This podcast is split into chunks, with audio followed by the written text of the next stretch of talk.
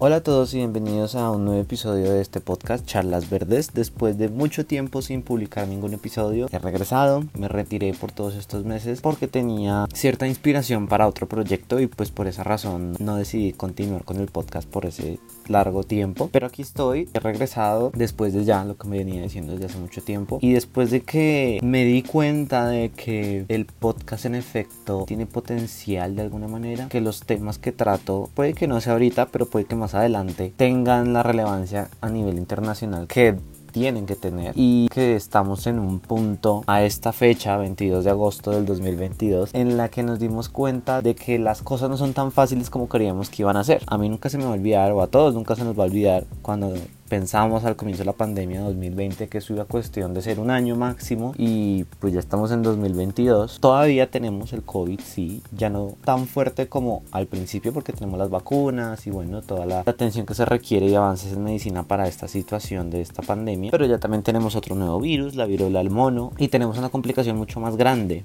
que en este momento es la economía.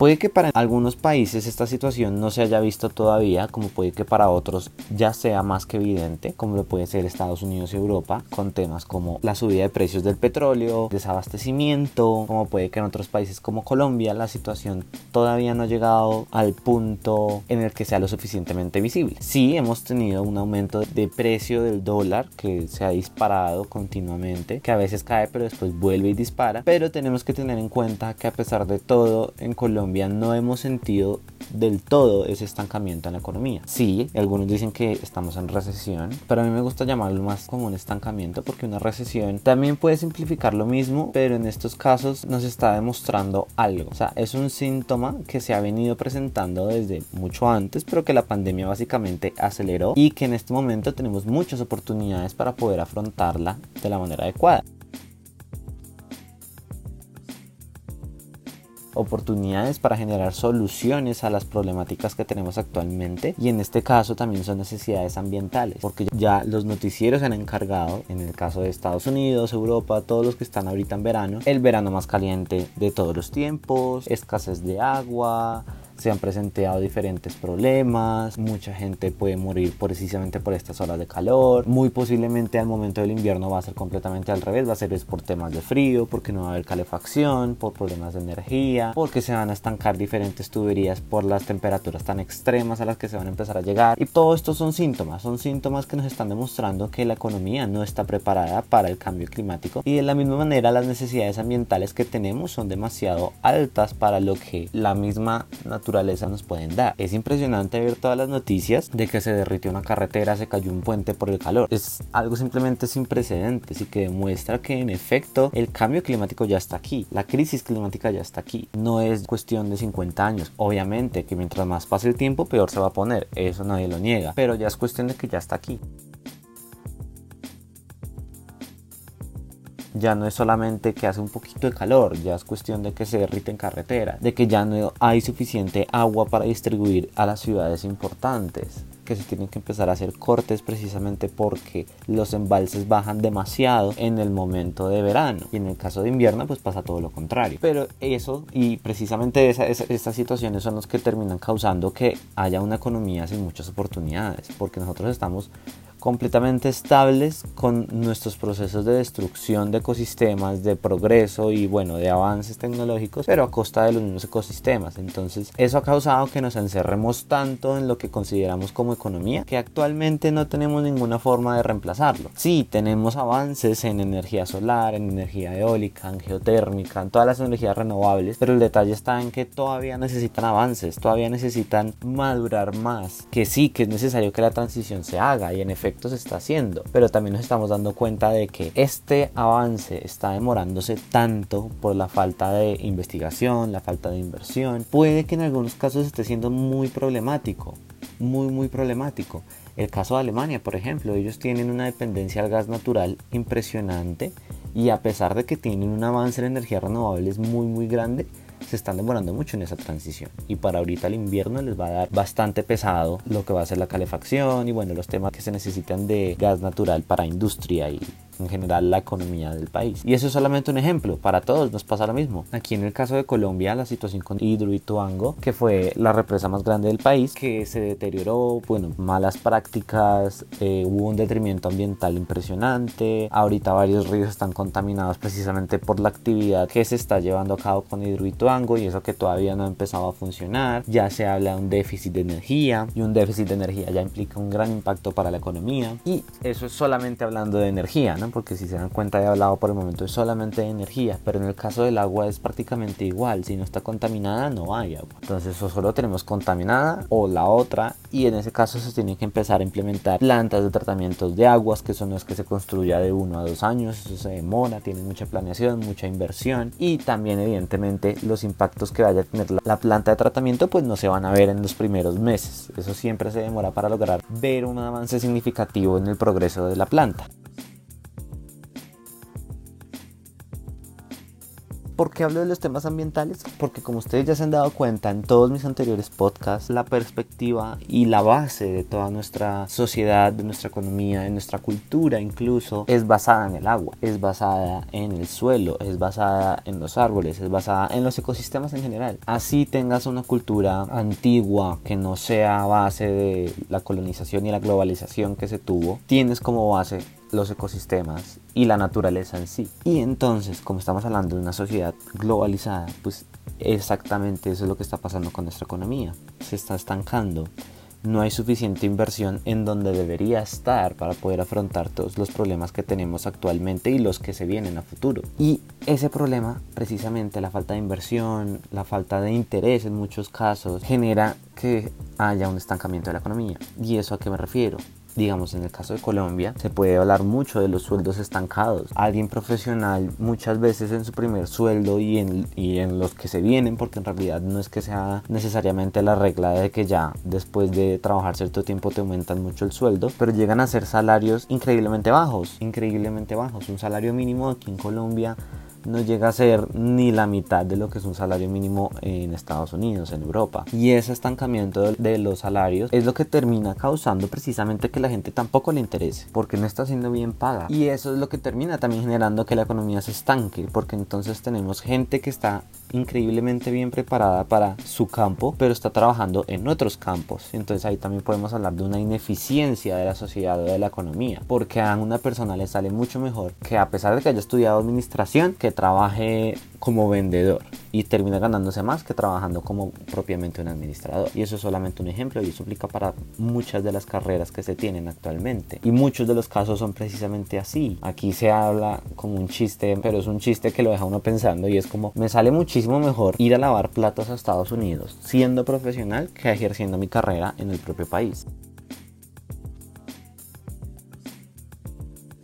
Es una situación preocupante que demuestra que la economía tampoco está aportando lo suficiente para poder generar esas herramientas que se necesitan para el futuro. Y a pesar de ello, la demanda de trabajo es alta. A pesar de ello, hay muchas personas que tienen que afrontar este tipo de salarios, que al mismo tiempo tienen una carga laboral impresionantemente alta, pero que al final lo único que genera es que la gente haga las cosas por cumplirlas, pero no por motivación, que es lo que necesitamos ahorita. Lo que necesitamos ahorita es innovación, innovación en todos los procesos, en todos los sectores para poder afrontar esta crisis porque la crisis ambiental, la crisis climática no es solamente para energía, esa crisis viene para todos los sectores. ¿Cómo vas a poder hacer una herramienta de marketing? ¿Cómo vas a poder publicar un proceso o, o, o sí, en general, digamos, hacer marketing a una marca, a Coca-Cola? O a un emprendimiento pequeño si de repente el gobierno empieza a decir que se necesitan hacer cortes de energía porque la energía no alcanza y se necesitan desviar para los sectores vitales que pueden ser distribución de agua. ¿Cómo vas a hacer eso? Como administrador, ¿cómo vas a poder trabajar en una hoja de Excel generando diferentes indicadores cuando te van a decir que como se va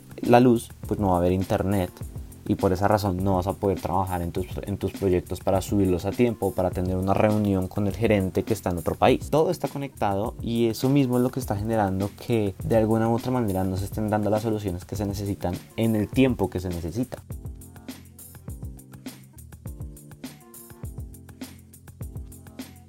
Entonces, en esos casos ahí viene lo que se conoce como que la necesidad está, se necesita, pero la gente no está dispuesta tampoco a hacerlo porque está dándose cuenta que hay un sistema que no está funcionando. Tenemos una economía estancada, tenemos una economía que no está dando lo que debería dar para las personas que están previamente estudiadas o garantizadas para sus procesos, que no les garantizan una vida digna en el caso de que estén ejerciendo una carrera como la que estudiaron y que eso simplemente no genera soluciones para nuestros problemas ambientales y climáticos simplemente no lo genera lo genera en un espacio increíblemente lento porque evidentemente tampoco se puede decir que los avances tecnológicos no se dan si no se paga bien evidentemente no esos, los avances se siguen dando. Lo importante es la velocidad y esa velocidad no se está dando con la que se necesita. Entonces esa necesidad de cambio por el planeta se está trazando nosotros teníamos metas como los Objetivos de Desarrollo Sostenible de aquí a 2030 y ya estamos en el 2022 y muchos países no han llegado ni a la mitad de lo que se supone que tenemos que llegar. Entonces, ¿de qué nos sirvió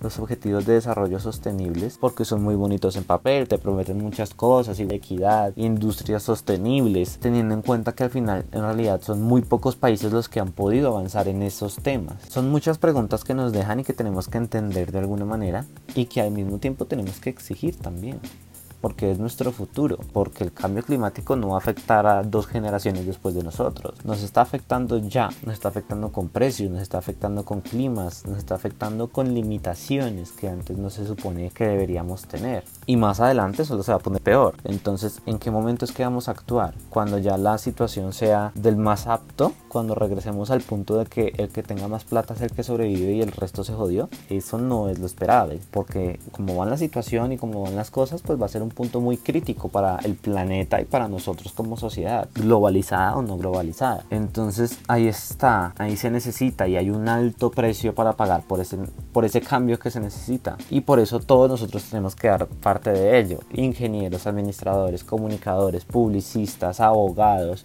todos, todos los sectores se pueden aportar para eso. Ahorita que llegó el nuevo gobierno aquí en Colombia, se espera que haya un cambio importante en todo lo que es los temas ambientales, en todo lo que son los temas energéticos, porque el gobierno anterior tenía una tradición de continuar con lo que era la extracción y continuar con lo que se llama el fracking. Ahora este nuevo gobierno tiene una postura completamente diferente a que el fracking no se debe llevar a cabo porque los impactos ambientales que pueden llegar a tener en un país como Colombia, porque recordemos que los estudios que se han hecho de fracking han sido teniendo en cuenta suelos increíblemente diferentes a los que se tienen en Colombia, en donde los acuíferos son relativamente muy fáciles de encontrar a baja distancia del suelo, a nivel del suelo, pues las situaciones cambian, ¿no? Y más teniendo en cuenta que tenemos un país con una gran cantidad de agua, pero que cada vez se va deteriorando más por la minería, la minería ilegal, todos los metales pesados que continuamente están deteriorando las corrientes de agua, las poblaciones que viven de esa agua y por consiguiente también los ecosistemas que están alrededor de ellos y los hábitats de los diferentes animales o de los diferentes seres que se puedan encontrar en la misma zona. Entonces ahí es lo mismo. y es cuando nosotros los que somos más jóvenes o también desde las diferentes edades, porque el límite no existe, todos podemos aportar, pero principalmente la situación con los jóvenes y los estudiantes, los que apenas están comenzando desde el colegio hasta la universidad, se encuentran entre la espada y la pared, porque entonces ahí la pregunta es, bueno, ¿y yo qué puedo hacer? ¿Qué puede hacer un estudiante de segundo semestre de la universidad, apenas esté terminando el colegio, frente a millones y millones de personas que ya tienen una vida tan establecida que para ellos lo primordial es el bolsillo, porque esa es la situación? O sea, la necesidad por cambio, o sea, el cambio por el planeta para poder evitar toda esta crisis o lo demás que se venga, viene con un alto precio. Y nos hemos dado cuenta, zapatos, ropa que viene increíblemente más costosa, pero detrás de esa ropa se tiene todo un proceso para que esa chaqueta, ese pantalón, ese zapato no genere ningún impacto ambiental en toda su producción. Por eso es que muchas veces hay ropa que uno llega a darse cuenta, que uno mira la historia de la marca y se da cuenta. Cogí ejemplo la ropa porque está pasando bastante con la ropa que se, se tiene en cuenta todo ese proceso para poder entregar ropa sostenible y obviamente el costo que conlleva es increíblemente alto. Puedes comprar unos tenis de 150 mil pesos que tú no sabes cuál fue el impacto o comprar unos tenis de 700 mil, 800 mil pesos que tiene todo un proceso de sostenibilidad detrás desde, desde que se cogió el caucho, desde que se cogió la tela para los cordones hasta que se entregó. Después de todo ese proceso que se aseguró que no se causó ningún impacto o que el impacto se reemplazó y se compensó de alguna u otra manera, eso genera ese costo. Entonces, claro, Y teniendo en cuenta que tenemos una economía estancada en donde los sueldos no son competitivos, en donde la gente no está dispuesta o no se encuentra en la situación adecuada para poder decir voy a invertir en esto, voy a apoyar todas estas situaciones que son costosas, pero que a largo plazo te demuestran que tú no estás generando impacto en tu producción, o sea, tú como consumidor o tú como empresa estás asegurando que no estás generando ningún impacto, pues es complicado, es complicado. Tú no puedes llegar y decirle a alguien que está ganándose un salario mínimo que tiene que comprarse unos tenis de 800 mil pesos porque son sostenibles. Entonces ahí también encuentra el problema de lo que es el precio de la sostenibilidad. Y nuestra pregunta es qué hacer. Tenemos ahí mucho que invertir, mucho que hacer, muchísimo. Y la invitación en este podcast es básicamente esa, a que descubramos, a que nos investiguemos desde nuestros sectores qué podemos apoyar para evitar y solucionar esta crisis. No nos podemos quedar sentados esperando o diciendo de que esto no me va a pasar a mí, va a pasar al siguiente. O sin preguntarnos siquiera si estoy comiendo una hamburguesa, si compré una chaqueta, si cogí un bus, cuál es mi impacto al hacer esas actividades. Esa es la pregunta del día. Suena muy a escuela. Pero pregúntense, ¿cuál es mi impacto al usar, digamos, tantas botellas de plástico para tomar agua o gaseosa? ¿Cuál es mi impacto de la botella y cuál es mi impacto de la producción de ese líquido si es en caso de una gaseosa? Ya conocemos cuánta agua se necesita para producir apenas un litro de gaseosa o 500 mililitros. ¿Cuál es mi impacto si compro celular cada año? ¿Cuál es mi impacto si compro ropa increíblemente barata que hace parte de la moda rápida o de la moda ultra rápida. ¿Cuál es mi impacto? ¿Y eso en qué me va a afectar a mí? Porque una cosa es saber cuál es mi impacto y ahora en qué me va a afectar a mí y cómo lo voy a poder solucionar. Porque sí o sí eso va a afectar. Y pues básicamente es eso. Este es el cierre de este capítulo del podcast, un poquito más largo porque tenía en cuenta que ha pasado bastante tiempo y ya Básicamente era eso. Recuerden compartirlo con sus amigos, con sus compañeros, hablar del tema, porque el podcast es precisamente para eso, para hablar. Es una charla, es una charla verde y una charla verde implica todo, porque todo está en esas bases. Y a partir de eso, generen cambios, generen cambios, que eso es lo importante de este podcast. Generar cambios, generar ideas, generar innovación. Entonces, pues nada, compártalo con sus amigos, háblenlo, charlen, que se convierta en una charla continua del día a día. No solamente cuando se hable de por qué el ecosistema se murió, por qué el árbol se está cayendo, por qué está haciendo más calor, ¿no? Eso puede ser perfectamente una charla de un día a día y a partir de eso se pueden generar muchas cosas muy interesantes. Y pues nada, nos veremos en otro episodio. Chao.